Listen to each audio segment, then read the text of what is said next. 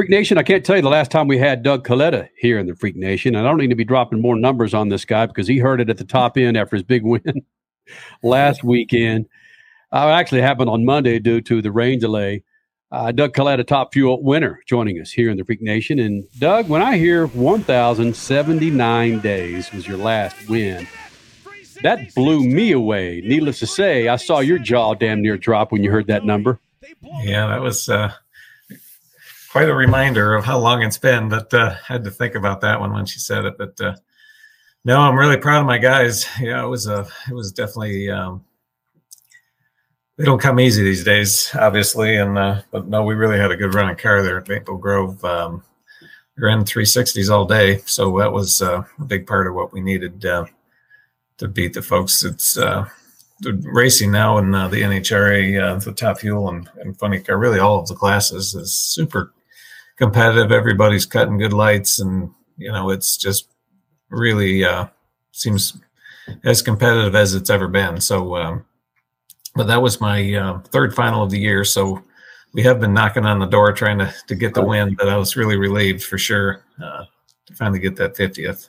Doug Kalitta joining us here in the Freak Nation, Maple Grove winner, Top Fuel class, joining us here in the Lucas Oil Studios. And we're familiar with your business. Of course, we're familiar with, with your uncle, Kalitta Air, and so many intricacies of running a business and how you're involved in these businesses. Curious. If you were full-time Top Fuel, it was nothing but you driving that car and dealing with your crew, do you think there would be more race wins for Doug Kalitta, or is this just the way it is?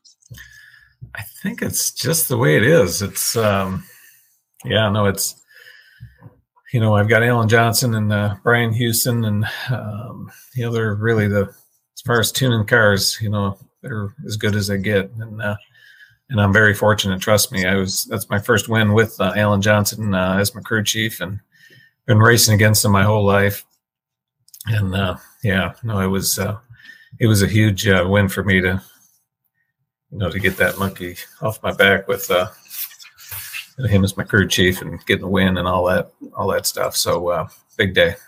It was an odd weekend for you guys in Maple Grove because you had, I believe it was tire issues the last round of qualifying. So your car with the aero screen, with the with the, the roof, I, I forget what you guys call it, that went goodbye. So you went back to a backup car and you made it look like with a backup car, like this win was easy. I know it wasn't, but explain all of that and how that played on your psyche on race day as well. Yeah, that was, uh, like you say, we had...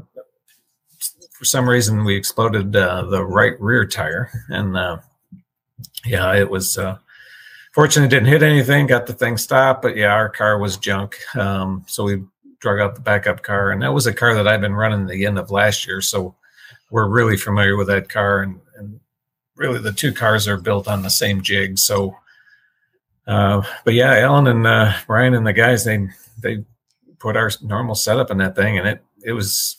Apparently happy to get out of the trailers, all I can think of, because that thing uh, it really performed well, and uh, yeah, it, um, you never, um, you know, you're never sure what you know what you're going to end up with with a, a different car, but in this case, it really worked out well.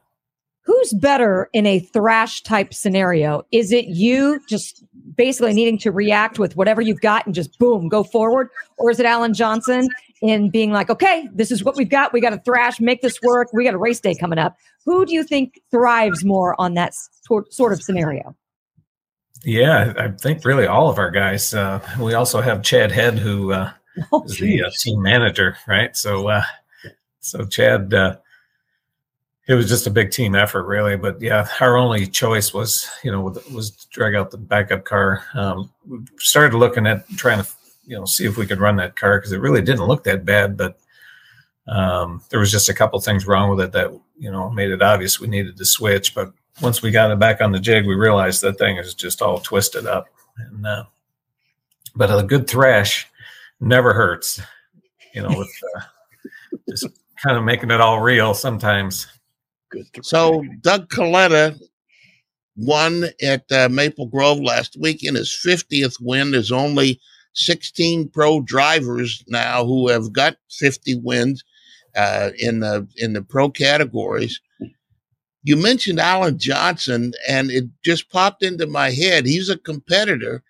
You used to race against each other. Is there, in any competition, there's a lot of head games going on. Have you and Alan sat down away from the track and talked about some of the head games that went on between the two of you? No, not too much. Um, you know, he's certainly known for um, winning championships, and that's definitely our goal here with um, five races remaining. So this is kind of what we've been position- trying to position ourselves for all year. So, you know, I'm super optimistic, uh, you know, really all everybody on my team, you know, Alan and, um, that, you know, that we've got a good shot at, uh, you know, keeping our car very consistent. Uh, hopefully putting the big numbers up and uh, and going rounds and, and being in contention at the end of this year. So uh, I'm not sure exactly how many championships he's won, but Alan seems to have a knack. And I tell you, I'm super excited about the opportunity to to drive the car and uh, you know and see what we can do this year, because I've been second a number of times, and and that's uh, definitely uh, not where we want to be this year for sure.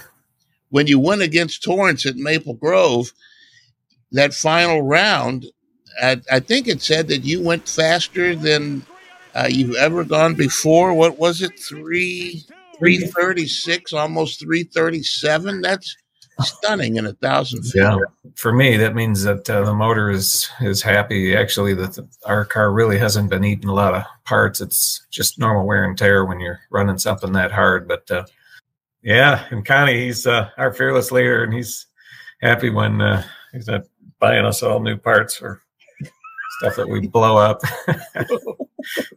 I think you're a pilot for Kalitta Air. When you're at thirty-five thousand feet at six hundred miles an hour, or whatever it is, does your mind ever go back to uh, the the lights and the, the, the field and the racing and all of that going on? Do you have to fight to stay con- to concentrate on what you're doing? No, no, no. We're I'm the pilot to the races as well, so we uh, usually finish up on the weekends. You know, end up flying home. So I had to wait until uh, we got back to Detroit to celebrate a little bit. But uh, come on, Doug, you can't tell me there's been one time after a successful race you looked over at your co-pilot and says, "Bro, I need to imbibe. I got to get lit. I'm going in the back. Lit? You take over. Come on, come on." Yeah. Yeah, no, actually, I can't say that I have. So I'm a pretty honest uh, pilot, I guess you could call me. Good. Well, I'm not calling you dishonest, man. I'm just saying you turn the you turn the pl- plane over to somebody else because you deserve to get hammered in the back of the jet. Who is that somebody yeah. else? I don't. I mean, co-pilot. That's what I'm working damn towards in my life, is to be able to sit in the back. That's my goal in life. I haven't quite figured that one out yet. That's a dude that drives a dragster three thirty-six, thirty-seven, thirty-eight miles per hour. That's your goal, is to sit in the back of the plane? Says all the other drivers who don't have private planes. They right. just want to sit in first class. You're like, no, yeah. just put me in the back. Hey, Doug, can you tell the difference between three hundred and three thirty-six? No, you really can't.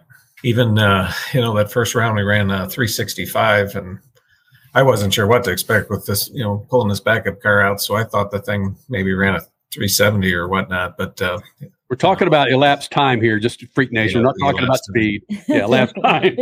But um, but no, you really can't tell the difference. Uh, you're just trying to keep it in the groove and, and get that shoot out, you know, just as you're getting across the finish line. So, um, and there's a wind light down there too that you've got a an eye on as well. So that. Uh, That uh, is always what we're looking for. Is there a point somewhere, whether it's mile per hour or elapsed time, where you can tell, all right, that kicked in? Is there some sort of a, a threshold where you can tell? Yeah, you can. Uh, well, the car's accelerating the whole way. So um, sometimes when it has the front end up, you know, you can tell this thing's really, really running. Um, but typically the front end doesn't really come up too high. So if it's up, Uh, and carrying the front end, then it's it's running um, pretty hard from there, you know. Is that it, when Kenny? Um, excuse me, really Doug. Kenny Bernstein told us once that when the it's like driving a Cadillac, when the the, the thing gets bowed and you can see it, and everything is hooked up and it's going well, you can feel that in the car, and you know that you're on a run, you're on a good run. Yeah, that's probably a good way of putting it as well. Wow. Doug, as always, buddy, thank you for doing this, man. Hey, my pleasure. Thanks for having me on. Great seeing you guys again.